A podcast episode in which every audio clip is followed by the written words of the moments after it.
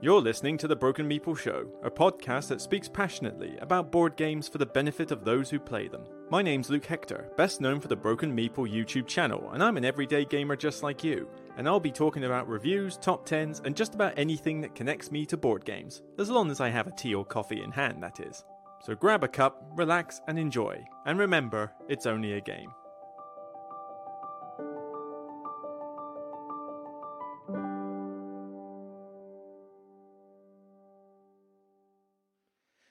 Everybody. Welcome to another Broken Meeple podcast. Hopefully, with a bit more light on me this time because I've got to have the curtains closed in order to shut out the sunlight. Because unfortunately, we are starting to approach another heat wave in the UK, which means I'm going to be roasting. I'm already roasting today, but I got to have the window shut because I can't trust kids to have a volume control outside. So I'm using the ring light that I use for my videos to add a bit more light into this room. So hopefully, I don't appear quite so dark as it has been commented before. But that, though, uh, welcome to, I think, episode 55. I'm not entirely sure. I'd have to double check, actually. This is where I forget. Yep, it is 55. Get with the program, Luke, uh, of the podcast, the Broken Meeple Sunday Show. And yeah, it's been quite a full couple of weeks, I must admit. I mean, I've had to burn the midnight oil in order to get some of the video content out lately, which, of course, you know, people have been enjoying, which is all really good. So hopefully that will start showing up. But yes, we got the Acropolis review, so the the game that won an award at the UK Games Expo. I recommend you give that video a look because uh, it will fly under the radar of most people, and I think you need to know about it. Uh, the top 10 games retrospective look of 2021 is not picking up as much mileage as I thought it would. I thought these retrospective looks were usually a bit more popular, but I mean, you know, I can't complain about the views at the moment, but I mean, yeah, I thought it would. Uh, take off a little bit quicker. But as I say, I still really enjoyed that video. So, you know, and it really did change quite a bit from the last list. So it's good to take a second look at last year. Uh, the Kickstarter video has gone quite well, actually. I mean, it's done much better than I thought it was. I mean, I know it's July 24th, it's quite a while ago, but it's a pretty good view count, and there's been a lot of positive comments for continuing that. So it will. I'll do one every month, middle of the month or so. So give it another week and I'll probably put out the August edition. Of course, you know, the quality of the Kickstarters is going to depend entirely on what Kickstarters are actually out. I mean, July had a lot of good Kickstarters to talk about. I don't know if August is really going to have the same kind of caliber, but we'll see. You know, it will be longer, it will be shorter as necessary. But thank you to everybody who said that the audio wasn't bad on that because I honestly don't know what you're thinking because honestly, the audio was bad. It was really bad. I had echo cancellation on, and that basically sabotages any kind of audio you have. And yet everybody was like, no, the audio's fine, we can hear it. I didn't really notice any difference. You had to have noticed the difference, surely. I can't imagine my normal audio was as bad as that was. But hey, if you liked it fine, then who am I to complain again? But yeah, suffice to say, the audio in the future will be better because I now check every single time that echo cancellation is off. Uh, what else we got? We got, oh, well, we had last show, Top Filler Games. Was there anything else I did? I think those are the only videos I've put out. Although, we will talk about uh, other events I've been to. So, yeah, there is more video content on the way. Uh, it's just, like I say, I've had quite a busy couple of weeks.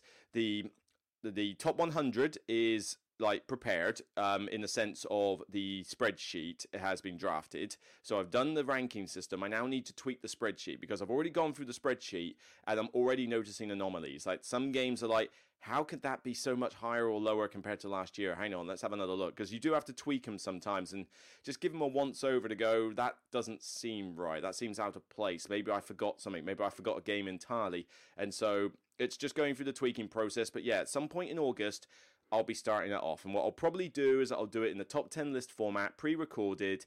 And what I'll do is I'll probably race through them a little bit quicker than a normal top 10 video. So I won't spend so much time talking about each game, particularly for, say, the bottom 50 yeah, when I get to the top 50, I might slow down a bit. And then obviously when I get to like the, the top 30, top 20 games, I will obviously slow down and take it like a normal top 10 video. But if I do the full length top 10 video for every single part of the top 100, I will die. Literally die. I will not be able to keep up with that. Uh, what else is planned? Uh, there's plenty more reviews on the way. Uh, I've already just done one for Acropolis. Tiny Towns has been rendered. Um, Alderac Games sent a welcome pack to a bunch of reviewers, which included Tiny Towns and Point Salad in it. I've already got point salad, so I'll have to maybe do that as a giveaway or just donate it to the cafe perhaps, because I don't think they've got a copy of point salad, so I might donate it to the game cafe. But Tiny Towns I hadn't reviewed before, so I've done a quick review on that. But then I've also got Creature Comforts. I've also got uh, The Great Plains. I've also got uh, Radlands. I've also got uh, Sobek. You know, I've got a bunch of these games that I need to get played and reviewed, and it's hard to get them to the table because of, well, people wanting to play other things, but also two player games in particular are quite hard to do. Now, I will be meeting up with a friend at some point to just absolutely give them all the beans, you know, like play them over and over and over again, you know, get some other people. I've got game night this Wednesday as well. So those reviews are going to come. But until I get those played, I don't want to start the two player game uh, top 10 list because if they are good enough to feature on those lists, I feel it's deserving to at least get them fully played and given the beans before I do those lists. But it's coming. It's coming. It will be the next normal top 10 list that I do. So it's it's going to happen. It's just a case of it was a a bit delayed, shall we say. I can't think of anything else content wise other than the usual sort. So, you know, still trying to look at doing a solo playthrough thing, but I've been held up with other things. I haven't even managed to progress with figuring out how to use the C stand. I've got a 4K webcam, I've got the C stand that uh, Slickerdrips uses, but I haven't figured out how to attach said webcam to the C stand in order to actually even start thinking about how I'm going to do it for a solo playthrough. I really need to stop procrastinating with that. I wish there was just somebody I could call upon that literally knew this stuff inside out and could just do it all for me. It's such a time sink to try and figure it out yourself, especially when you don't really know what you're searching for. So it's a tricky business, but I don't know, maybe I just need to have sit down with Tom and sort of say, look, seriously, what do you have on your setup? Because clearly it's the same sort of thing. We'll see with it. Cool, blimey, I feel hot enough as it is. So, events, uh, just to let you know, the 24 hour gaming marathon was fantastic. It was a great success. Thank you to everybody who sponsored, uh, donated, or sponsored me. I say sponsored me, it's more accurate to say donated to the charity, really, because I didn't have my own Just Giving page, it was their page. But we we had the event. It went without a hitch. It was pretty hot. It was a humid day, and so there was a bit of like, ah. Although in the live stream room for Twitch and YouTube, um, it was nice and air conditioned, so that was nice. But yeah, I went there and I did the full 24 hours, 9 a.m. to 9 a.m., the full shebang. And yeah, I was flagging a bit on Sunday. I mean, it, driving home was very tricky to do. I then went to a barbecue at a mate's house, and then I was flagging at that as well. Eventually, I had to go home and not sleep because I ended up playing games online with uh, a couple of people. You know, our usual Sunday evening survival game thing that we do on Steam.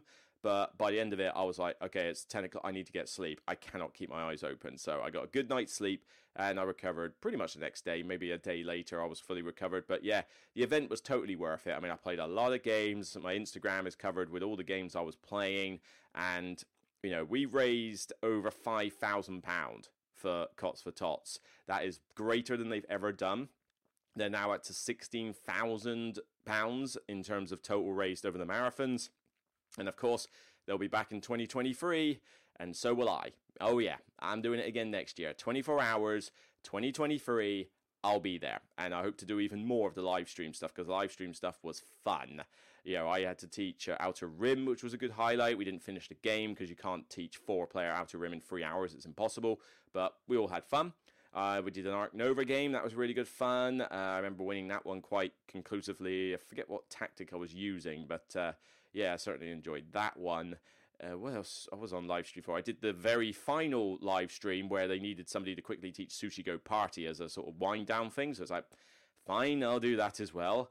Can't remember if there was any others live stream bit I did. No, I think it was just those three. But like I say, that's still a good what like you know seven eight hours of my time that I spent on that live stream. So it was quite draining, if fun. But it was air conditioned, so I always wanted to go there as you know often as possible. But yeah, played a bunch of other games. Met up with the uh, Whose Turn Is Anyway podcast. Met up with some other like fans of the show, some other you know gamers, either from stores or from other clubs. It was a good social event. It really is quite a good one day con. It's it's too far to travel for just six hours though. That's the thing. It's all the way back in the like West Country area where I'm from. Nice to be able to talk to people without having my accent stick out like a sore thumb for a change.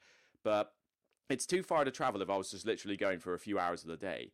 But if you think about it, when you go to a convention, typically how much time do you spend gaming at the convention if you include sleep? 12 hours? yeah, 12 hours tops. You get up in the morning, you get somewhere early, and then maybe, you know, you might take breaks every now and again, but then you go to bed, you get a half decent night. This is if you're being intelligent, of course. If you want to play 24 hours continuously throughout the entire con, then so be it, but don't blame me when your health kicks out. But yeah, you're talking 12 hours a day. So I'm playing for a full 24. So I'm technically getting two days worth over one day. So suddenly the journey's worth it. And plus, it's for charity. Why wouldn't it be a problem? So yeah, great event. Thanks for sponsoring me. I'll see you in 2023. Okay, what other events were there? Nothing particular. Um, I had a brief uh, event last night where I went to a Warrior Fest, which was a beer fest in Portsmouth. It was at the HMS Warrior in the dockyard, and it was I was invited by my mate who runs the Dice Cafe, and I was there to teach games. So it's oh cool, Ooh, I get to teach games and drink different types of beers and ales. Yeah, I'll go with that.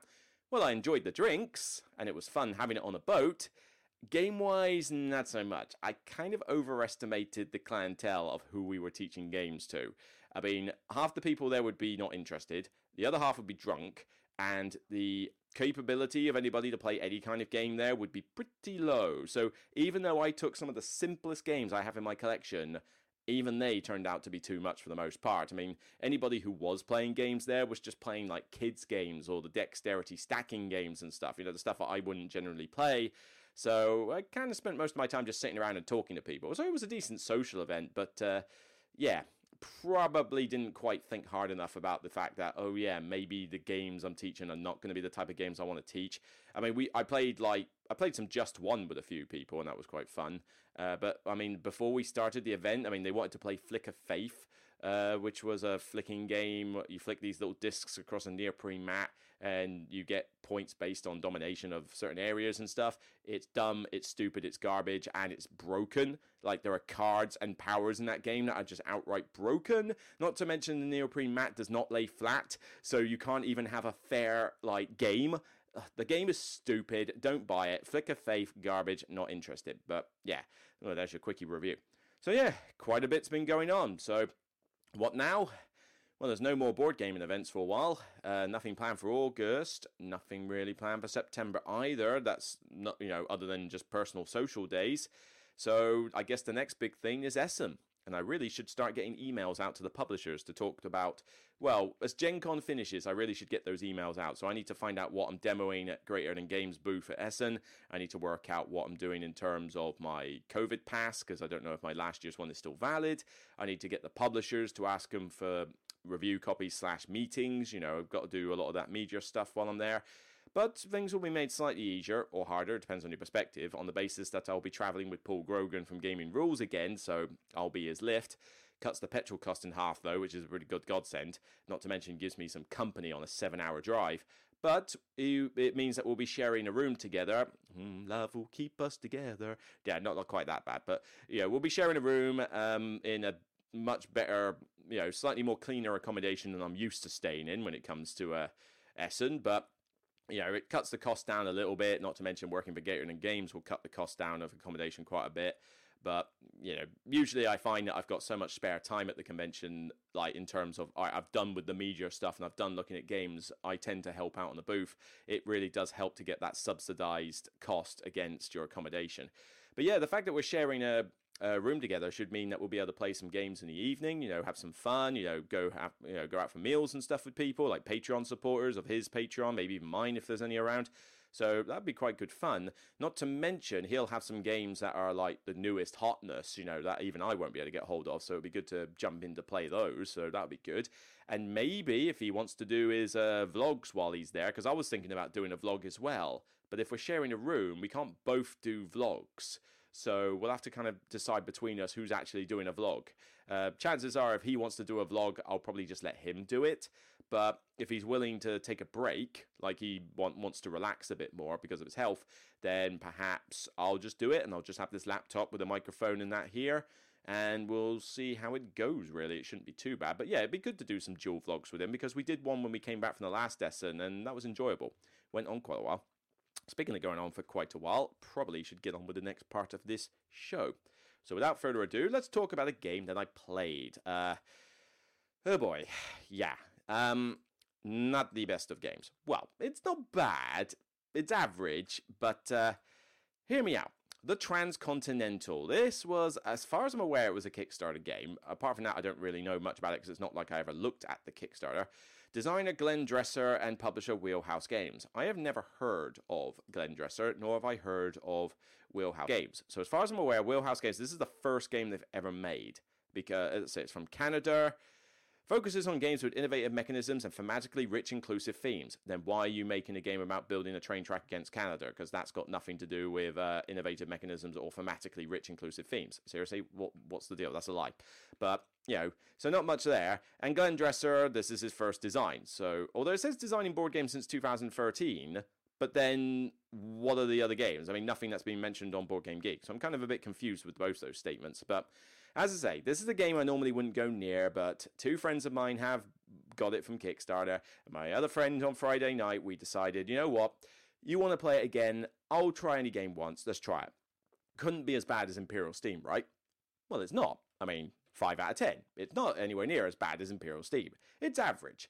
I I liked it okay, but it's got some problems. So this is 1 to 4 players. It says best at 2. I actually might side with that. I think it does sound like it's something that's better, best played at two. Um, but this has, well, let's get on to the problems later. Let's actually get on to what the game is about. So you are building a train line across Canada, and the idea is is that you have. Let's see if I can. Yeah, here's a good example for a picture. Um, you, oh God, come on, there you go. So you're building across this where these like pawns are basically. Although this is a this is a prototype. It looks a bit. Yeah, there's got to be a better version actually. Let me find a proper full on picture. Come on, has anybody got a picture of this? Uh, well, that's not too bad. We'll say we'll go with that for the moment. But essentially, you're building this track from left to right, from west to east. There are these tiles on either side of the track that represent places you can develop, and they give you special actions, whether they're undeveloped or developed. But the track itself is worker placement. So you have these telegram pawns that you put on the track to say, right, I'm going to do the actions of the tiles to the left and right of me. There's a couple of other basic ones at the start and not near the end, but mainly it's those ones. And so what you're trying to do is that you're trying to load up uh, cubes of various resources on the train itself. So a train goes back and forwards, and it basically triggers off all the worker placement actions in that order. But the train itself has different goods. I mean, it has wood, it has metal, it can get navvies, it can get citizens, it can get wheat, you know, all sorts of those, and everybody is generating cubes and loading them on. The fact that this is a train game is a bit of a misnomer, really. This is more of a logistics game. It's all about getting the cubes on that train and then getting them onto the board. The train is kind of inconsequential, really. But by getting the cubes onto these various tiles where you can see these little development squares you get victory points and you get to put one of your houses on said train um, sorry on said tile which then allows you to like gain points at the end of the game for having certain symbols uh, from the tile like in your thing but it also gives you an improved production action and potentially a way of scoring points by spamming a particular storage thing. Like here you get to store five wheat and get another eight points. It's pretty vicious you can get sniped out a lot, particularly in four players, and certainly it's not the biggest looker. I mean, the color art is okay, but yeah, the character artwork is a little bit on the uh, nightmare inducing side when it comes to the people. But I've seen worse looking train games, believe me. You can also play these ally cards, which are basically just characters from the era, and you know they give you a special ability as well as count for some endgame scoring as well. But this this book tries to say, oh, it's thematically rich and stuff like that. Really, the theme does not come out one iota when you're playing this game. I mean, the jokes that we had to the fact that I was getting a bunch of tiles that all had the beaver symbol on them or something was just going a little bit out of control. But they even give you a book, a pamphlet to tell you about the history of the region, a bit like what Uwe Rosenberg does with his.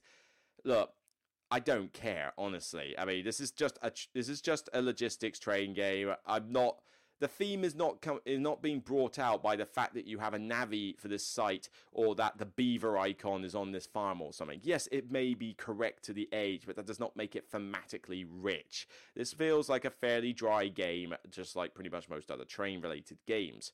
So it also has a timer where you this bit here uh, moves forward uh, based on a bidding round where you bid some of your resources and depending on how much get bid this thing moves up and when it gets to the end that triggers the end game but yeah i mean that's kind of the gist of transcontinental now it's very meaty And certainly it's got very tense worker placement, and it certainly is like a quite a thinky Euro.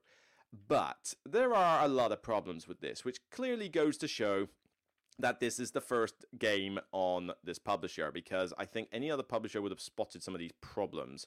First off, the scoring. It is woefully unbalanced in some areas. You have those spammable locations I mentioned where you can put like five wheat on and get eight points. The problem is with these is that you essentially have some of them that require five wheat. And uh, well, let's go back to the prototype picture. It's probably the best example to show bits here. So you got one here that wants four coal another wants five wheat, and there's some others that want five uh, citizens. They're not on this picture, but they appear. They're all worth the same amount of points. It is considerably easier to get wheat in bulk than it is citizens in bulk. You can barely produce two citizens at a time from a location, and there's only two tiles that even have it. Later on, you will have three tiles that produce four wheat at a time, and it's very easy for one player to have a house on both and produce eight wheat on a single action. So why would you ever go for the location that spams 8 points for 5 citizens when it takes so much effort? If you can produce 8 wheat in a turn, you simply just spam the wheat tile as often as you can, it is repeatable, and you just get a colossal amount of points. There's also a resupply action where these trains appear on the line eventually, but start with they go in the yard. And in order to bring them into the line, you use the resupply action. When the front engine gets filled up with coal, you basically take one type of good from the the yard, stick it in your yine, and oh god, it's such a weird terminology, and you get a point for every single cube that was on those trains plus an extra two. You can do this at, like me at the start for say three to five points and be content with that. That's on balance with everything else. Or you could do what my friend did and end up with a situation where he produced so much wheat on one action that he was able to put like 16 odd cubes, you know, of wheat in the line, sorry, in the yard, and then he spends one resupply action, puts every single bit of wheat in the line, and it scores him like 20 something points. It's ridiculous. It is so swingy, it's unbelievable, that rule. Uh, what else is a problem here? The investments. You have investments where you try to get so many of these symbols for your houses at the end of the game it's almost impossible to fail them in a four player game because everything gets developed. Here's the other problem the player scaling, it's woeful, it's all over the shop. If you play this with two players, it's the best way to play. Shortens the game time, and you get the same amount of pawns as if you did in a four player game. In a four player game, it gets ridiculously vicious. Uh, actually, get an extra pawn each, but that's not the same as total pawns. But yeah, I think two players is still the best way to play. But Four players, everybody is gunning for these spaces. I mean, it gets vicious. People are sniping you left and right. It's punishing. It's very contested for spaces. But then everything gets developed. And then in a free player game, very little gets developed because there's not enough cubes going around the board in order to develop a lot of these tiles. So the investment cards become defunct in four player, but they become important in the other ones. It's it's just completely all over the shop. And I really hate the fact that when you develop these tiles, it, all you need is one cube on there in second place, and you can get a house and two points. So, for example, here, here's a tile here for the farm. It requires three cubes. It gives you four points if you develop it, right? So, if you have the most cubes when it develops and flips over, you get the four points and a house. If you are the, in four players, if you are the second highest amount of cubes on there, then you get two points, but also the house. So I have to go out of my way to flip this tile, putting three to four cubes on it. Somebody else can just come by and just go, whoop, one cube, and they get half the points I do and still get the house. And the same applies for a bunch of these other tiles. You have to put in so much effort to be the one that gets the higher victory points from them. It's not worth it because you spend all your resources. And because very rarely does more than two people ever gun for a tile. I mean, look at this example. Nobody in this entire picture here has got more than two colors for a particular tile, which means that you basically, and in our game, that was the same case. I think we had one tile with three houses on it, and the rest only have two. So it means that basically all you need to do is to stick a cube on every single tile you, you can and just wait for someone to flip the tile. You may lose out on the house, but you'll always get the two points. But sometimes you will literally just get the house. And it's stupid. I mean, you should not get the house. It's too powerful to let somebody have that. Uh, especially when this selection mechanic for developing requires you to pick a cube on this line and then you put a cube down and then you go from left to right. And if the owner of that cube wants to develop on the tile, they can. So it's entirely luck based that you will basically be able to jump in on somebody else's development just because they're conveniently in front of you on the train line. That's that's dumb. It's such a dumb set of rules, and that is the problem with Transcontinental for me. It it's not a bad game per se, but it's clearly got some development issues with the balance and the player scaling and how things score and how the cadence goes. That you can tell that I don't think this designer has done many games on BGG. I mean, it says he's done other game designs. I don't know what game designs these are because I've never heard of you, but clearly, I think a different publisher would have seen through some of these issues. Uh, it's not the best looker in the world. The components are pretty cheap for something that was a Kickstarter. In fact, saying that, how much was this Kickstarter? The Transcontinental, God, stupid long title, Transcontinental Kickstarter. Was it Kickstarter? Let's have a look. All right, Transcontinental by Glenn Dresser. So award winning. How can it be award winning when it hasn't come out yet? Come on. Right, so here we go. So this was sold for uh, 67 Canadian dollars, so about $50. So that's actually not, mm, uh, this is pre shipping. But no, I mean, okay, that's not that very, that's not very expensive. Okay, but if you get the, what? Limited edition 250? Oh, wooden box and Founders Edition stretch goals, whatever. So, okay. All right, so 50 US dollars eh, plus shipping is not an expensive cost for a game. Maybe that's why a bunch of people did go for it because it was relatively cheap. I mean, this is in the days when they didn't cost an absolute fortune. But yeah, I mean, the components are $50 worth. I mean, they're not particularly great components, so uh, that's kind of the way it is. But you know, all these stretch goals are basically just useless things like, uh, you know, a die cast metal train miniature, whoop de doo, an upgraded UV spot varnish, who cares? You know, some bidding trays, again, who cares because they don't really do much for you in the game uh, vacuum formed insert. That should not be a stretch goal. That should be a generic thing you put in every game. So, yeah, I mean, it's. At the end of the day, it's an okay game, but yeah, this one just kind of is just like meh. You know, I've got no interest really in playing it again. If I play it again, then fine. It takes far too long for four players, and I'm just not that interested. So yeah, Transcontinental, five out of ten, whatever. So let's move on to some news and let's start with the. Well, actually, no, let's start with a drink. I'm going to take a drink right now. Ah, I need it because I am already like sweating here. It's already hot. That drink had ice in it. All the ice is melted. Literally, just in doing that segment, it's all melted. But uh, someone joked that they thought that the podcast is frozen every time I take a drink. So I got to go out of my way to actually say I'm about to take a drink now because otherwise uh, it sounds weird on an audio version. Anyway, news. Right, here's my favorite bit of news for the. Actually, yeah, it is my favorite news. Um, Osprey Games have announced Imperium Horizons. This is a standalone expansion to Imperium. This is the deck builder with the divisive artwork, but I quite like the artwork. I think it's an interesting stylized artwork, but this is basically you know the the deck builder that I said I really like, but have a problem with its long setup time and its long play time. The short variant that is on BGG these days is pretty much the only way I will play it, and I'm hoping that they streamline a little bit of that this time. But what is Imperium Horizons? It is essentially more of the good stuff.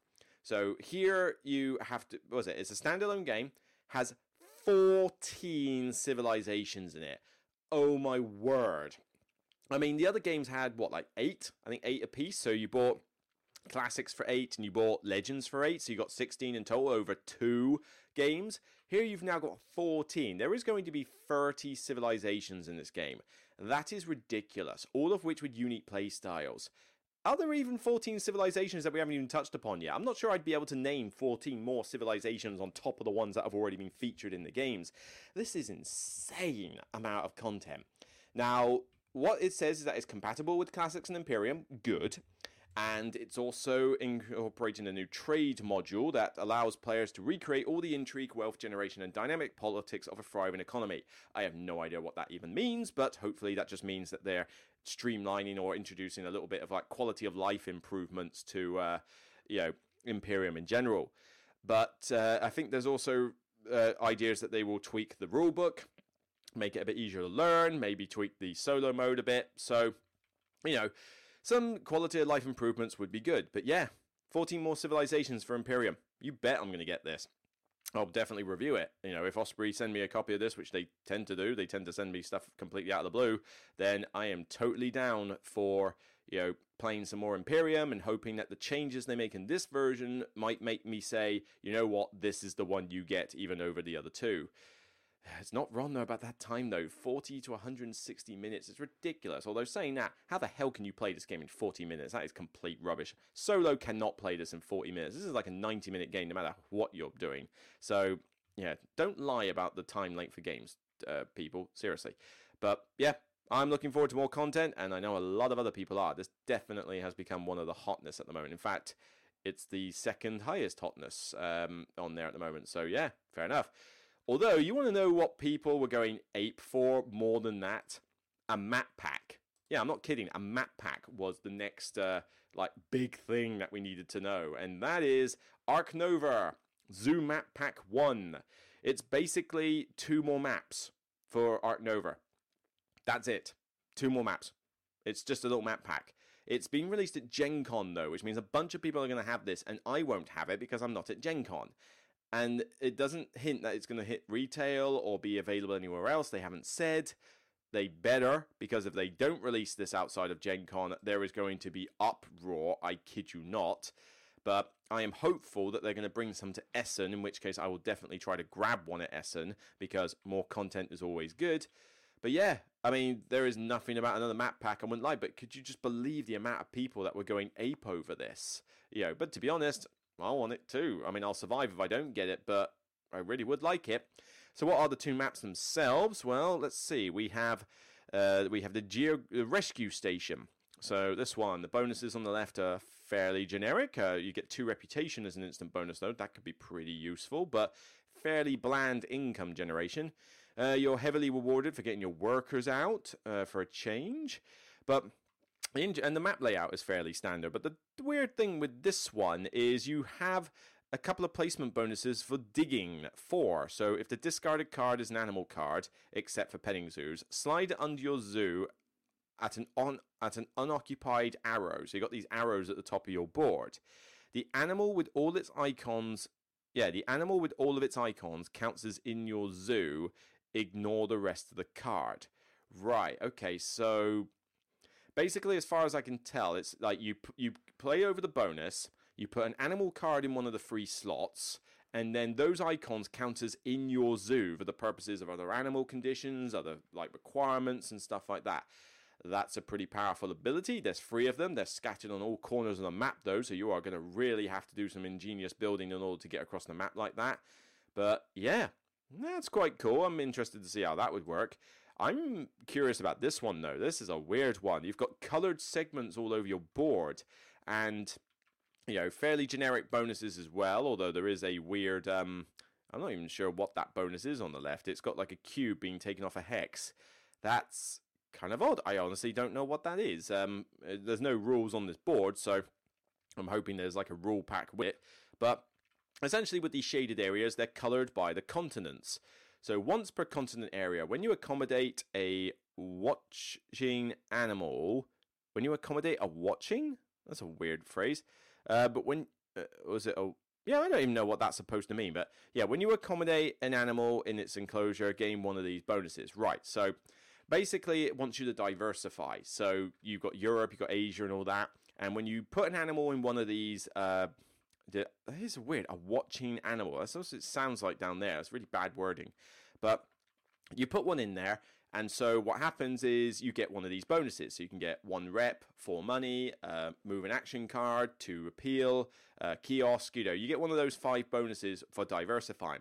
When you get all five, you get a bonus conservation point. Okay, that's something different, and I like the idea that it rewards you for diversifying rather than focusing on one particular thing that might hurt you for doing conservation projects, although maybe not. I mean, if they're mostly animal based conservation projects, then well, does it matter what countries your animals come from? So, and this one rewards you heavily for doing partner zoos, which fits in line with the map because naturally you're going to want discounts on a lot of different continents, so you're probably going to want to get those partner zoos up. Although that means you're then going to have to flip your association card, and I don't know how much. Well, you'll use association in order to get the partner zoos, and you still get rewarded a little bit for universities. So I guess this map would work with flipping the association card. But yeah, that's a tricksy map to build around. You've got water scattered everywhere, and then you've got the restrictions in the middle for build. That's certainly going to be interesting. But yeah, I want this map pack. Please give it to me. Why is it a Gen Con? Hmm? Why? Why is it a Gen Con? And then I don't particularly care about this update, but I know a bunch of people probably will. Heroscape. There was a teaser from Avalon Hill that Heroscape is coming back. And that's basically all we know. So Heroscape was this giant game where you built this terrain diorama set pretty much out of like pieces and plastic, and then you took these various monsters and creatures and Marvel superheroes and stuff like that, and you duked it out. So it was kind of like a skirmish duking game. It was expensive as all get out. There was a ton of plastic. Half the game was basically building the map itself. And it took ages, it takes a lot of storage space. Tom Vasel makes a big deal about how much uh, the stuff he has. But we always thought it would never come back because it would be too expensive to make. Well, Avalon Hill is deciding, no, no, no, we can bring it back.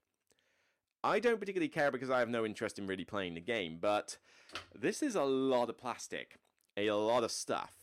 Can they really afford to make this? And this is Avalon Hill. Avalon Hill aren't exactly the um, kings of component quality, are they? So What's this going to be like with modern production methods and modern costs and stuff like that? I foresee this being a little bit of a rip-off. That is my guess. That this is going to come out as some huge like selection of box sets or one giant box set, and it's going to basically be stupidly expensive for basically a very niche audience. So I don't have much hope in this making a resurgence, but uh, we'll have to wait and see, really more drinking, more drinking. Right. So, yeah, not the not the best thing there, I got to admit. So let's move on to another. I tell you what, let's go on to a review of something on my shelf. So you know, this is only going to be a quick one because it's only a small game. I want to talk a little bit about Sub Astral. Subastral is a little card game, Renegade Games, and I barely heard about it. It's all appeared on a couple of reviews and it got decent reviews, not outstanding, but it got decent reviews. But people made a big deal that it was an interesting little card game. It felt like a classic, and it was illustrated by Beth Sobel, so everything looks gorgeous. I mean, look at these cards. These these are such beautiful looking cards. So. Subastral, nice little small game. I've got it right here, actually, in fact, so you can tell that this is a very small card game. I thought I'll give it a shot because it's less than £20, I think, and I thought, you know what, art that looks that good, I want to try it. So what exactly do you do? Well, this is a basically a kind of set collection game with a twist. So what you have is you have these six clouds that are laid out in a horizontal line, and cards are revealed. The card deck is built, and you get a hand of cards at the start of these different uh, types of terrain with numbers on them. And then there's a few that are laid out underneath these clouds. What you do is that you play a card onto one of the clouds based on the number. So if I've got a free card, I have to place it on the free cloud. Then you decide to take a set of cards from another cloud. But if you go left, the cards go into your hand. If you go right, the cards go into your tableau journal, which is how you score points. So there's a funky little balancing act between having enough options to play on your turn, but then also having any cards in your journal to actually score any points. This game goes at a pretty quick pace. I mean, it does not take long for that card deck to run out and trigger the end game, so you really are on a race against time here.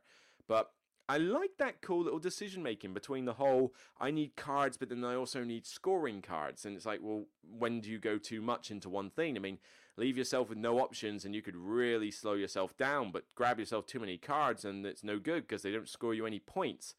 The way you score is that you build up this journal and you put them in columns of unique terrain and you get rewarded for your two biggest column sets but you also get rewarded for how many different sets of all the terrain you have, so diversity and majorities.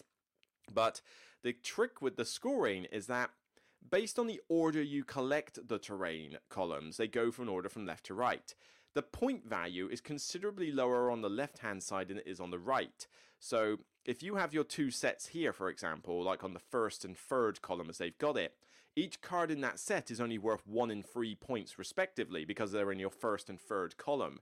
But if you had the majority set in your eighth column, they'd be worth eight points apiece. So it's an interesting thing of, well, do I spam an early set or do I just try to get a decent amount in a later column? But then also the scoring for doing diversified sets is based on going from left to right without any gaps and scoring more the more you have. So so at the top here, yes, I mean, let's say they got all eight in the first row.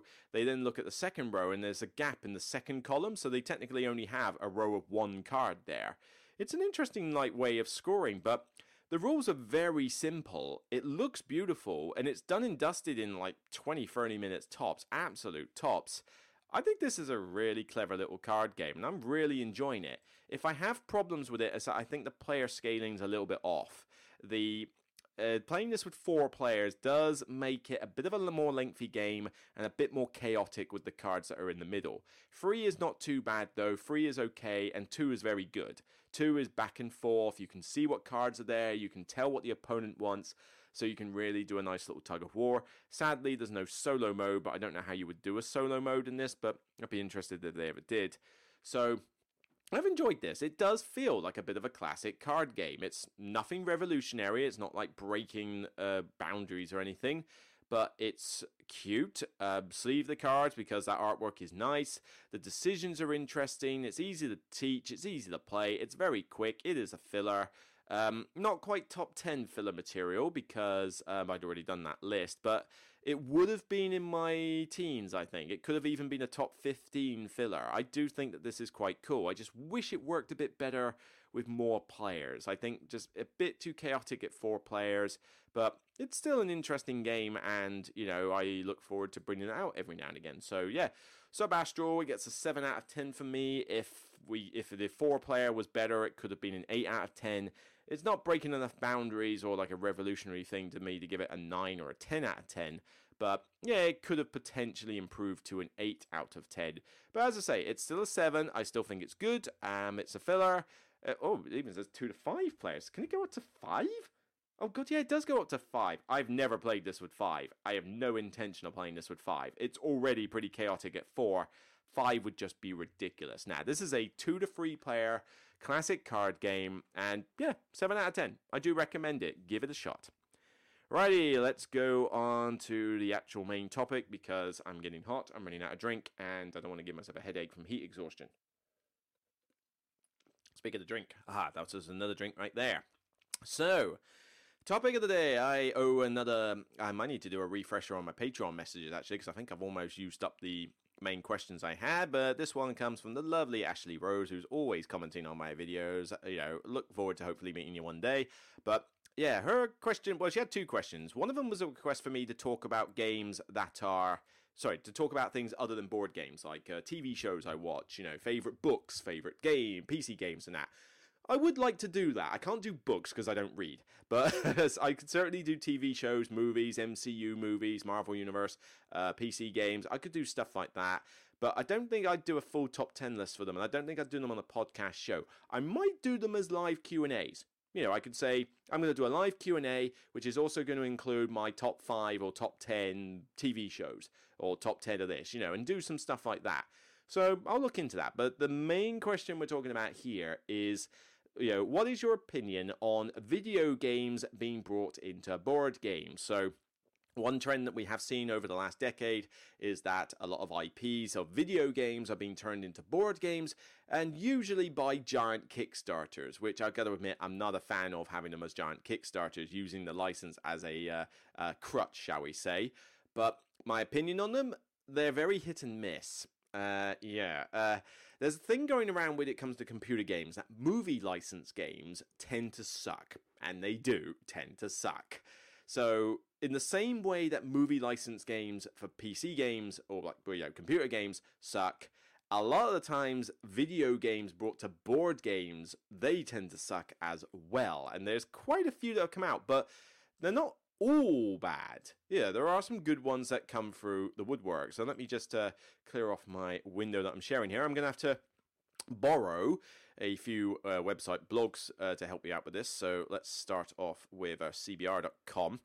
And one thing I have noticed with uh, these top 10s that some of these sites have done is that I get the feeling that some of them do not specialize in board games nor have played many board games because some of the stuff they put on their 10 is questionable to say the least. But this is just so that I can collate a good quantity of games to talk about. So, you know, for and that's kind of what I'm going to do. I'm going to go through a bunch of games that were video games that have been brought to board games and give my opinions. I haven't played, a, you know, all of these. Uh, it's more just like you know based on what I've seen happen in the market, is kind of what some of these are going to be based on. Although I have played Doom.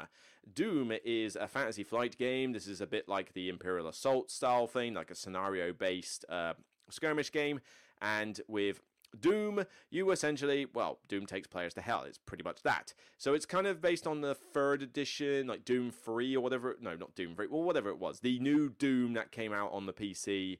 Um, I've played Doom, I've played the expansion, I've even played some of the DLC. It got too difficult and I think I gave up. But or I just haven't really researched it. But yeah, I enjoyed that phase when I was playing a Doom game. I mean, it really is like, oh my word, hard as nails, frantic, brutal, tons of things to shoot, tons of gore. Gets a little repetitive, which I think is maybe the reason I haven't gone back. And there is one enemy type that goes around with a like sonic shield and a dog it can summon and stuff, which drives me so nuts that whenever two of them appear, I just think the game's overpowered. But yeah, I mean, that aside, this skirmish game is fine. I played it. I think I even did a review of it, and I like it. It's it's a decent skirmish game, but the difficulty curve was a little bit all over the shop. I mean, it started off being stupidly easy, like impossible for the Doom player to win, and then it got to the point where it was just impossible for the humans to win. It really didn't scale the difficulty curve very well. That being said, though, the theme is wonderfully represented with all the cool artwork from the game. So you are you are killing monsters, you are putting you are getting cool guns, you have badass characters, you have abilities, you have monsters. It does everything you really want from a Doom game but that whole thing that it's played in a bit of a campaign mode sours me on it. It's not a game I would get to the table often, and I really think the difficulty curve problem like almost half kills the game. But I was glad to play it. I just didn't decide to keep it. Uh, but yeah, this is an example of a game that came to retail as opposed to Kickstarter, and I think it did better for it. You know, Fantasy Flight put this one out, and I think bringing them out as uh, retail first rather than Kickstarter, I think, is better. Although we'll get onto some examples where that's not necessarily the case. Right, another retail one. This is probably, I think, I'm going to say a guess now because I haven't looked in the other list in detail. That this is the best example of a video game brought to a board game that I can think of. And certainly, I think it's my personal favorite. Um, but I'll see. I might eat my words soon. But XCOM, part video game, part tabletop, because it was one of the first to use app integration. And it essentially has a companion app that tells you all the rules. It tells you when the aliens attack, how they attack, gives the results of all your moves, um, you know, and you know tells you what stuff comes out. It has all the sound effects. It has all the like the look and the feel of the video game of which I have played uh, XCOM one and two.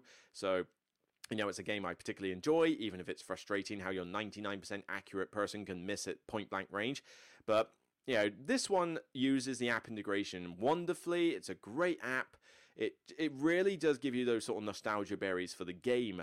But yeah, I think the game is pretty solid. It's a co-op. You are fending off the alien invasion. You are taking command of a station. One is like a squad leader, one is the commander, one is the research scientist.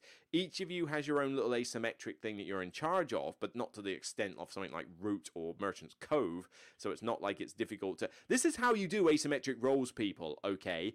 Yes, you have an asymmetric style of play, but not stupidly complicated that takes an hour to teach each part, right? Take note, publishers. But you work together with the app telling you how things go to pot, and yes, they go to pot pretty well. It's a bit on the lucky side because you're rolling a lot of dice for successes and hits, but it just creates that theme. It's a wonderful co op feel. You feel like you're on a razor's edge for a lot of the game, and then you squeak out the win, and it's very satisfying. I still have it in my collection. It teeters in the bottom end of my top 100 overall because it's not a game I would necessarily play solo all the time because commanding four stations is um tricky to say the least. But you can play this with three or four players. You'll have a good time because three players, you could have one person commanding two stations. That's not too difficult. Uh, I think, yeah, I think you just have it that way. But having one person per station in a four player setting is really cool.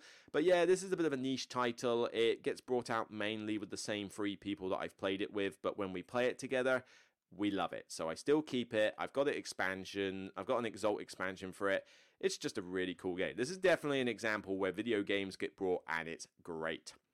Alright, uh, Betrayal at Baldur's Gate. This is an example where it's not so great because this is literally that god awful mess, uh, Betrayal on House on the Hill, which I don't like, with the Baldur's Gate slapped onto it and pasted up there. I mean, this guy says a mashup we didn't know we needed. We didn't need this. It's a stupid mashup. It barely makes sense. It's crummy components again. It's the same mechanics. It's still partially broken like the other game. And the theme doesn't even come through. You would barely even notice this is a Baldur's Gate thing. This was a cash grab, pure and simple. End of story. Moving on.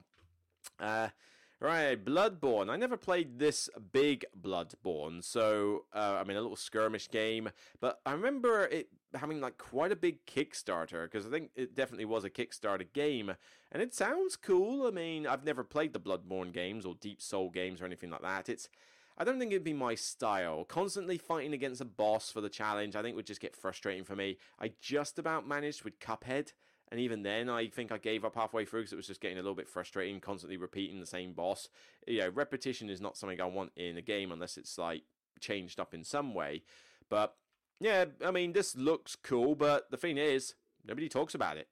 Honestly, it came out and it got Kickstarter because minis, minis, minis, minis, minis make money, money, money, money, money, money, minis, money, money, money, minis. That's pretty much the um, uh, the motto for every corporation out there who does Kickstarter.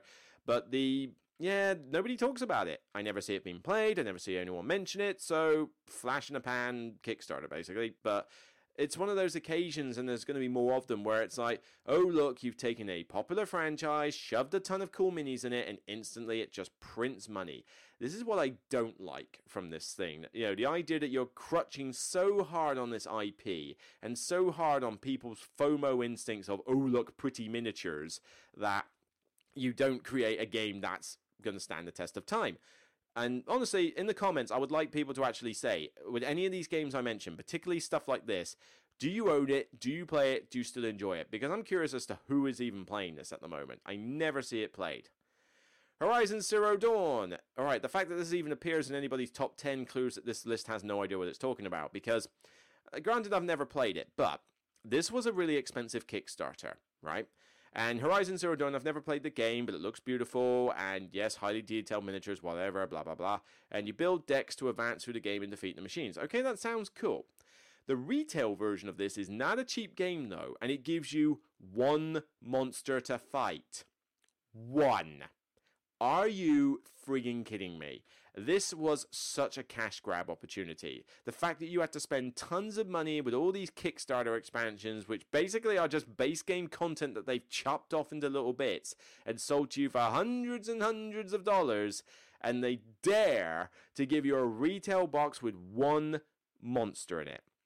Mike Delicio put this at number 10. That is, um, I think it was like a, a oh, gorgeous stinkers, because it looks good, but yeah, no, I'm sorry. That is a rip-off. Not interested.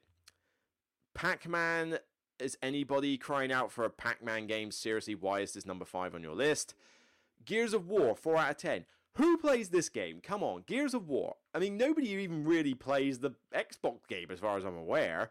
But okay, yeah, so it's another and I mean this is another problem with a lot of these video game board games. They're the same game. I've mentioned Doom, I mentioned Bloodborne, I mentioned Gears of War. Technically, Horizon Zero Dawn uh, qualifies as this. It's all skirmish games of here's your miniatures on a map, go out, fight other people. You know, a little bit of innovation would not kill if you're going to nick a license and use it for stuff, people. I mean, you know, okay, Pac Man, at least it's something different, and uh, props to. Well, no, this isn't innovative because you literally just took the same game, uh, Betrayal on House on the Hill, and shoved a theme on it. So XCOM is the only example so far I've talked about that is ridiculous, innovative and different. So yeah, but yeah, Gears of War. Don't care about the Xbox game. It looks generic. Nobody talks about this, and and just out of interest, let's uh, pull a uh, tab here. So Gears of War BGG. Let's have a look. How? What's the ranking of this game? Okay, Gears of War. Wow, really? 557? This is the 557th best game on Board Game Geek. No, no way. Well, it's Corey Konieczka, so maybe it did get a little bit of buzz, and it is Fantasy Flight, but who's playing this game? I've never seen anybody play this game, ever. Everybody ignores it when it's on shelves. Was it just the miniatures? Or has the ranking system just literally gone out of whack? I don't know. I'm interested to know your thoughts, people. Tell me about Gears of War. Am I being too harsh from first impressions, like looking at it, or is it actually a good game? Let me know. Ah, this war of mine. Ah, oh, good. Yeah. Yeah, I am eating my words. XCOM's not my favourite video game brought to a board game. It's this war of mine. It's gotta be. Nothing's gonna top that. This war of mine, I really want to play the PC game a bit more because I think I put it down for a while, but yeah, I, I just feel like I want to play it again. But this board game wonderfully captures the this war of mine feel with the idea that you have a bunch of people surviving a war torn like yeah war going on and it's thematic it is gritty it is dark i mean you could get triggered by some of the stuff that happens in this game particularly in the days of the siege expansion but it's tough. It's a little random, you know. You've got random card drawing, you've got random dice rolling, and that. But it really does recreate the uh, the video game very well. It's not really to be played in anything other than solo mode, frankly. The fact that it can go up to six players is a complete lie. You could get away with two player maybe, but there is no reason to play this above two players. One player is perfectly fine, and it's one of my favorite solo thematic board games. It's just, it's a bit of a palaver to set things up and get going, but uh, it's worth it. I mean, that Days of the Siege campaign was so good. I really enjoyed that. Put this on with the This War of Mine soundtrack or other soundtrack that's basically just like acoustic guitar by itself, no other accompaniment. So it's like someone's playing it in a you know a dingy uh, house with no heating, you know that kind of thing. But yeah. Oh, this is such a good one. So yeah, this was a good example actually. This is one of the earlier cases of a video game being brought to a board game. But yeah, you know, it's not perfect, but I just think it really if you're going to take a video game license, you really need to capture the theme and the feeling of the video game. XCOM and this War of Mine do that beautifully. The Witcher adventure game. Did anybody ever play this and like it? this was a waste of space. So sorry, but it was. You know, I mean, I haven't really played the Witcher games. I played like 2% of Witcher 3, and that's literally it because I just could not be bothered with it. Not that I think it's a bad game, it's just like, you know, it's just a lot. But this was Portal, like Ignacy Trzewiczek designing something for Fantasy Flight. It came out, and as far as I'm aware, everybody found it dull, generic, long, um, pretty random or something, you know, and nobody really talked about this game ever, ever again. It literally came and went. I don't think you can ever find a copy of it. Rank 3075. That kind of says it all. Yeah, so this was a dud. I think most people uh, have agreed on this. I mean, I'm trying to look. Uh, you know, Dice Tower weren't big fans of it. Uh, no, these titles don't give away a lot, but yeah, I mean, this is um, this was just basically a blah. It came out and it went pretty hard. As for the new Witcher game, the one that was on Kickstarter, I have no idea. I didn't want to back it because, frankly, look at this. I mean, it looks gorgeous and it could be a really good game, but uh, at the end of the day, it's oh look, look at my game, look at my gorgeous miniatures. Oh, by the way, did I mention we cost five hundred dollars and it's an absolute waste of cash? Yeah, so it could be amazing, but I was not prepared to spend that kind of money on it. And uh, Fallout, the board game, not interested. I mean, all I see from people who play this game is that it's basically a random luck fest. It's just a case of go to a place and see what happens encounter wise. And it's stupidly long. When I see people playing this, they're playing this for like three hours plus. Way too long for a game this random. I have no interest in playing this one. And to be honest, I was never a massive fan of the Fallout games anyway. And do we even need to mention Fallout 76? All right, let's look at another uh, top 10 list. So some of these are going to repeat, but video board games. So let's see what we got. So we got Sid Meier's Civilization. So uh, yeah, I mean, I quite like um, the Sid Meier's Civilization board game. I've even got the 2010 version that FFG did. It's based on a video game, although you could argue that Civilization A New Dawn is a little bit more abstracted from it, but it does have that kind of Civ 5, Civ 6 feel, whereas the other one has more of a Civ 4 feel. But yeah, I really enjoy these ones. I mean, to be honest, you could portray them as any 4X uh, Civ game, really. The fact that it's got Sid Meier on the title doesn't really make it a big deal. But uh, A New Dawn is easily the best entry in the Civilization series, according to Dicebreaker. Yeah, I agree with that. I mean, I like the 2010 version as well, but I haven't played that in ages. But I really like this new version with the expansion. It's definitely quite cool. Uh, Doom, we've already mentioned. Fallout, we've already mentioned. Don't care. Resident Evil 2, really? Um, yeah, the palaver that went on with that Kickstarter. I mean, this is the feed. Just because you've really got to be careful when a fur like an indie publisher or someone you've never heard of takes a board game franchise, an IP from a video game, and tries to bring it into a board game because you are really gambling hard on the Kickstarter going according to plan. And this one, from what I recall, was absolute hell for in terms of Kickstarter. And as far as I'm aware, nobody plays this wretched game. So what was the point of it? You know, Resident Evil 2, the board game, ranking 3091. Yeah, uh, it looks crummy. These miniatures look uh, fairly pathetic compared to a lot of Kickstarter games.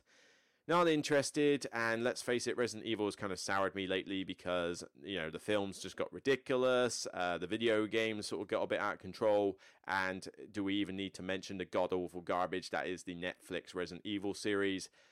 God, that show is awful. Um, you know, not something I'm interested in. Uh, let's see. Whoop, let's cross on that one. Uh, XCOM board game. Yep, I've already mentioned. This War of Mine. Again, already mentioned. Yeah, I like that title. Um, challenges players to make the best of a bad situation. That is about as clear cut a, a description of this War of Mine as you could get. Portal, the cake acquisition game.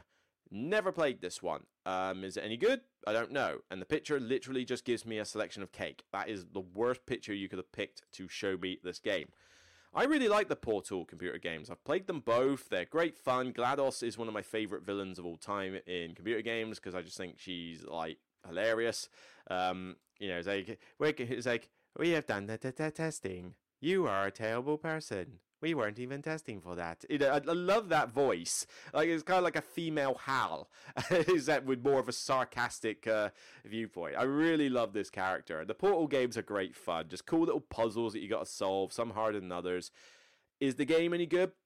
I've no idea. Never played it. I think I know one person who has it, but it's Cryptozoic, so I don't want to put any uh, major stock in Cryptozoic games, frankly.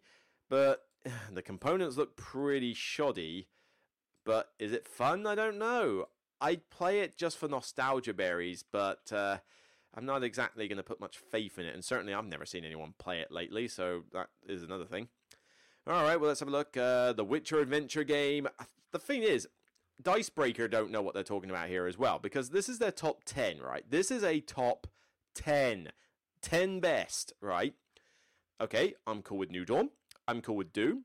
I'm cool with this War of Mine. Resident Evil 2 is a bit um, hmm, questionable, but we'll go with it. XCOM fine, this War Mine fine. Portal weird, okay, but the Witcher adventure game. This is a game universally panned. It's like seriously. sorry about the dog outside. Uh, nobody cares about this Witcher adventure game. How is this on the ten best adaptations? Rubbish and the Street Fighting deck building game. Seriously, 10 best video game adaptations for board games, and you put a generic, themeless Cryptozoic deck building game on here. I mean, you could have at least put the one recently by Jasco, as much as that's probably got, as, as long as, yeah, looks beautiful. Angry Joe did it, and as much as I love Angry Joe, I'm sorry, but the board game has got a lot of mechanical problems, but I'd rather play that than a Cryptozoic deck builder, frankly. And Betrayal at Baldur's Gate, again, I've already said my thoughts on that. So, not exactly a list I would rely on to say 10 best, but, you know, there was a couple extra in there. Are there any more in this list? So, 16 board games that live up to their video game sources for Digital Spy. I am willing to bet these people do not play a lot of board games, period. But this is quite an older list. Ah, Dark Souls. Ooh, Dark Souls. Well, there's no video there, but yeah, Dark Souls is one to talk about. You want to talk about um, like Kickstarters going off the chain? Dark Souls, the board game, went crazy on Kickstarter. It raised millions. It was one of the biggest ones out there, and the game is garbage. Yeah, because this, yes, it may recreate the theme and the look, even if whether you like the game or not, but this was a game where you grind. You grind for experience for hours and hours on end just to occasionally get to a point where you may fight the boss and then it's like the boss fights are okay, but they're nothing special. But you're grinding in a board game. That is not a fun thing to do in a computer game. I don't want that in a board game.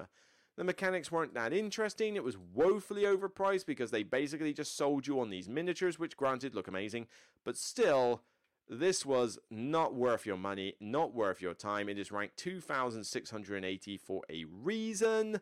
I mean, it's not even. I mean, there's only 600 in the thematic category. You can't even get this up the thematic chain. Not worth it. Uh, Bioshock Infinite, The Siege of Columbia, I have no idea. I've never played a single Bioshock game, and I've never even touched the Bioshock board games. I didn't even know this existed. Moving on, I guess. Anybody else played it? Bioshock Infinite? Let me know. Not the computer game. Let me know if the um, board game's any good. Assassin's Creed. Well, the video games got super generic, and this looks super generic. So, you uh, collecting cards instead of scaling tops. Well, that sounds great, doesn't it? Um, players compete to find the best target, collecting cards and treasure. Who handles their deck? Uh, this looks very generic and target based. Yeah, Assassin's Creed got boring on the on the computer, and it's this looks boring as well. Really, four decent Tomb Raider: The Angel of Darkness board game. You're telling me that this lives up to its video game source? Okay, let's see what Board Game Geek has to say. Well, you know, let's see what the public have to say. Tomb Raider. Wow, there's quite a few Tomb Raider games. Uh, here we go. Tomb Raider The Angel of Darkness, 2003 game. Rank 21,181. Oh, yeah. Lived up to its source, didn't it? You lying bunch of. Ugh, I hate these sites that do this. World of Warcraft, the board game. Never played this one. I used to play World, of Warcraft a lot back as a teenager, like 15, 16 years old, when dial up modem connections were a thing. Yeah, imagine raiding when you've got to use a modem for the evening. It ticked off your family quite a lot. But yeah, I used to play tanks and healers mainly. I was a bear tank, I was a warrior tank, but my main character was a, a holy priest. Um, I think this was two to three expansions into the game I was playing it. And yeah, the Holy Priest, and then I think I tried a Discipline Priest as well. And I was I always like being a healer because I like playing support characters. I don't like being the one that does DPS because that's just boring. It's like, oh, look at me! I got 100 points. I got 103.65 DPS. You only have 101 DPS. You suck, noob. It's oh, that is the mentality of a lot of the players who play DPS characters on these things. Me, I want to help the team. If the team succeeded, I'm to put part that some of that was due to my healing, but then there's also somebody has to do damage and somebody has to tank. That's why I like the tank character as well, because you basically get to stand up to this giant monster and go, "Have at me." Is you know, I play Vermintide at the moment, and I play um, the Ironbreaker dwarf in there with my mates because I just love being the one that basically gets to stand at the front and go, "Everybody, get behind me, come on!" and taunt all the rats and just basically have this massive swarm trying to damage you and failing miserably. It's like, oh, it's so much fun. I've never played this, but from what I have heard, there are turns that can take 20 to 30 minutes to take a turn. Yeah, this one looks like it went a little bit over over itself. It seems like it was like a dated product of its time. It'd be way too long for me to care about it. I mean, it looks good. It looks like it does the theme pretty well, but yeah, it's clearly a dated game. Halo Interactive Strategy game. I've never heard of this one. I never really played Halo apart from in the first early days where I played multiplayer split screen now and again. Never really got an interest in the other Halo games because they didn't really come out on the PC. Halo Infinite looks bleh, and the Halo TV series was rubbish. So, yeah, not much to say on that. Gears of War. Uh, well, I mean, there's, it's talking positively, but let me know in the comments about Gears of War. Uh, Doom. This is the old Doom Gourd game. Well, this is 2016. I don't think the new Doom refresh game came out at that point. But yeah, ignore this version of Doom. Get the recent version of Doom. XCOM still great, and they mentioned Portal, the Witcher adventure game. I think they just ran out of ideas by that point. Okay, no, I I scratched that. They ran out of ideas when they put the Legend of Zelda Monopoly on the list. Get over it. Oh my word. No, if you are a fan of the green hatted one, you'll want to have Zelda Monopoly on your shelf. No, you do not. End. StarCraft, the board game. Old game. Uh, deck building, I think, was part of the thing. I'm not the biggest fan of StarCraft. Uh, played the PC game for a bit, but the problem I have with RTS is, is that you go up against players who have just memorized all the build orders and it just doesn't become fun at that point. I played Dawn of War. In Age of Empires 2 a bit with some friends, but none of us are particular experts at the game, so, you know, we can just have a bit more fun with it. Uh, Sid Meier's Civilization, the board game. Yes, the original 2010 version is still really good a game. It's just pretty involved, pretty long, and pretty rules intensive. But I still own it because when I do play it, it's a good amount of fun. I mean, it really does capture the Sid Meier's fourth edition theme quite well, so I'd say fourth and it's uh you know, you've got some map exploration, you've got three or four different ways to win Warfare, the coin, the tech race, and I think one other. It's a cool game, but yeah, it's in a box that's kind of falling apart, and the two expansions obviously require extra rule sets on top. But I do recommend the expansions. I really feel like I want to get that game out again at some point. Plant versus Zombies risks. Oh god, you and Fallout Monopoly. Yeah, yeah, yeah. You re- digital spy go, delete this page immediately, Digital Spy. This this is a very poor excuse for 16 games that live up to their theme when you've got to put two Monopoly games on the list. Come on, seriously. So yeah, uh, generally that's my thought on a bunch of. Oh no, hang on. Ah, no. There's another one I was going to talk about, or a couple actually, very quickly. Uh, Cyberpunk. Um, Cyberpunk Gangs of Knights. Yes, the the new Cool Mini or Not Kickstarter. I have never played the Cyberpunk game. I refuse to play the Cyberpunk game because of how buggy and glitchy it is. You know, its launch does not make me. It, you don't deserve to take my money for a game that was buggy and glitchy and still kind of is at this point. So no, you know, no CD Projekt Red, bad. But this was $110 for its normal pledge, and then look, here's all these expansions that we chopped out of the base game, and now they're $260 plus VAT, plus ship aid. Are you kidding me? Uh, why are people still giving Mini or Not money? I mean, did you not remember the palaver for Marvel's United or whatever that game was that basically tried to charge people like 200 bucks to ship their game and didn't give any subsidy towards it? How do you forgive a publisher for that? Why are so many people, you know, what we got 2,000 backers, 2,000 backers for that? 4,000 people are still willing to give their money for this kind of thing you've got too much money on your hands. And I mean, it looks like every other game that Call or Not put out. Here's a bunch of miniatures. I mean, you can tell that the game is all just about miniatures, not mechanics. Because look, this is what you see on the page. So here's Cyberpunk. It's got some artwork. Yellow box. Cool. Let's scroll down. So what's the game about? So there's a paragraph of story. Oh look, pledge. Reward, pledge. Uh, Edgemont, look at these miniatures. Miniatures, miniatures. Look at these cards, miniatures, miniatures. What can you add to your pledge? Look at all these expansions, expansions, badges. Then how to play. And it's like very short-handed version of how to play. And then it's just look at all these different games. Look at all these different games. Miniatures, miniatures. Look at the stuff, stuff, stuff, stuff. Miniatures, miniatures. Reviews. People hyping up the game who aren't actually giving you a fair and honest, honest opinion. For crying out loud. I mean, I I've scrolled through most of this page, like in detail, and I still don't really understand how you're supposed to play this game. It's just typical Cool Mini or Not tactics. I'm sorry, I'm not a fan of them. So, yeah, I don't care about this one. I foresee that this game is going to be pretty mediocre. I don't see this making a big splash. So, yeah, whatever. And then finally, yes, of course, I do have to, uh, well, I don't call this hypocritical. I did only back this at the last minute, and I think I've only done it as a group pledge because it was discounted. But I do have to hang, you know, hold my hand up and say that yes, I have kind of gone on that front with Deep Rock Galactic. Deep Rock Galactic, the board game. Yeah, I played this a lot on the PC. It is one of my most played PC games. I love co ops. I think the idea of four dwarfs teaming up with unique abilities and weapons, going out and killing spiders and bugs and this giant asteroid thing. Thankfully, because they look like alien spider things, they don't freak me out when I see them. So it's not like arachnophobics. I'm going to have a problem with this because let's face it, I'm an arachnophobic. I can play this game fine.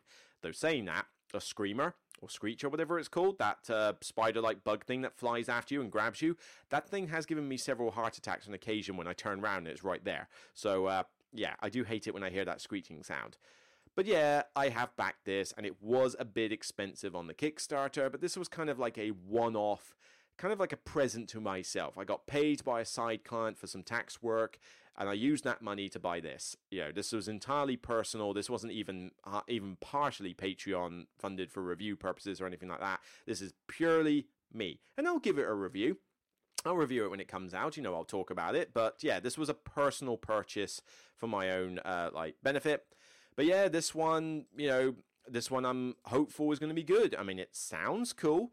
It's got some cool miniatures in it, but I want it to recreate that Deep Rock Galactic theme. So I've got my class, I've got these various guns and stuff that they use straight out of the video game. You've got a modular map board, and then you've got the swarms coming at you that you've got to shoot while you're mining minerals and stuff, dropping flares.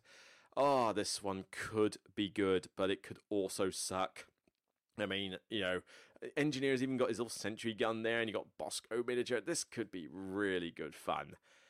Oh, I'm, I'm hopeful that this game's going to be great. I have all in pledged for this. I'm getting everything. I think, even though I thought that the expansion that they're adding was rip off for the price, but yeah, I thought if I'm going to go into this, I need to go into this big, and I hope it's good. Uh, I don't know how much it will retain its value if it's not, but yeah, this idea of having a four a one to four player co-op experience of the Deep Rock Galactic PC game that I love to bits.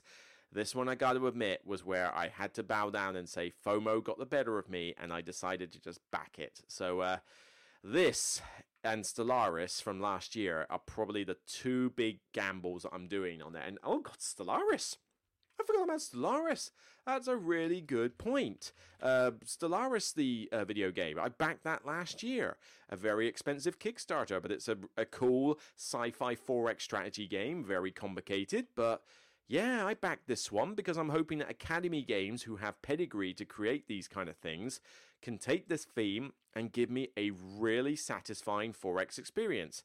Not the uh, best looker, I got to admit, components wise, but it is Academy Games. But can you give me a fulfilling 4X experience that's not like Eclipse and not like TI4 in the Stellaris universe? I have hopes that they will, but again, this was a very expensive gamble. So, yeah.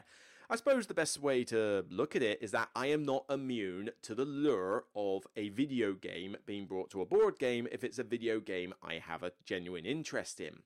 But for the most part, I tend to resist them because, as I say, as I went through those lists, there were not many occasions of any that were considered great games, were they? I mean, even the ones that I said I like, that Doom game, the XCOM game, um, uh, what was it, the other one? Uh, some of the other ones I mentioned, but, you know, none of them are games that are like top 100 of all time worthy for a lot of people. I mean, this War of Mine is probably one of the best ones I mentioned, and even then, there's a quite a fair few people that don't like this War of Mine. It's not like these are the most popular games around. These are definitely more niche titles, I think. You know, if you're going to get your full enjoyment out of these games, you need to ideally be interested in the video game in the first place. Otherwise, why would you have an interest in, you know, the game itself? A lot of these games are riding heavily on their theme, and they tend to be very thematic games, which is one reason I tend to give them a look because I want strong thematic games. But yeah, it's it's always a bit hit and miss with the mechanics, and you can't be too forgiving in some situations. But yeah, I've got two gambles there on the way, and I still have XCOM in my collection. I still have this War of Mine in my collection. So here's to bringing more video games to board games, but doing it right. That's the thing. You gotta do it right. Whew, that's long. Cool, an hour, 17 minutes. That was a good long topic. Thank you for that one, Ashley. I hope that was a comprehensive enough one for you. But yeah, I'm going to need to ask some more questions on the Patreon page because I think I'm almost out of um, podcast uh, topics to talk about. But yeah, until I'll see you on the next Sunday episode, basically. So take care, check out some more of the content on the channel. If you like what you see, please consider thumbing up the video, subscribing to the channel, particularly subscribing to the Patreon if you want to help me out with review copies or just the running costs of keeping this going. But other than that, just leave a comment on the YouTube video. So if you're listening to this in audio, then thank you very much. You know, glad to hear you know, glad to hear from you when we go to conventions. But if you're watching this on YouTube or listening to it on YouTube as a podcasting, that's fine by me. You don't have to stare at my ugly mug all day. But let me know in the comments what you thought about some of these. What's your thoughts on Subastral? The news I mentioned? Am I too harsh on Transcontinental? You know, do you share those opinions? But mainly the video game topic. Did you like some of the games I mentioned? Do you love some of the games I mentioned I was harsh on? Have you backed some of the recent stuff like Cyberpunk? You know, does Gears of War actually a really good game and I was just being a bit too critical of it? So, by all means, let me know your thoughts. I'd be interested to know. And if I forgot any titles, like I almost did there at the end, let me know and let others know as well. So until next time, I'll see you soon, but remember, regardless of whether it's a good video game adaptation or not, it's still at the end of the day, still only a board game. Bye for now, everyone, and take care.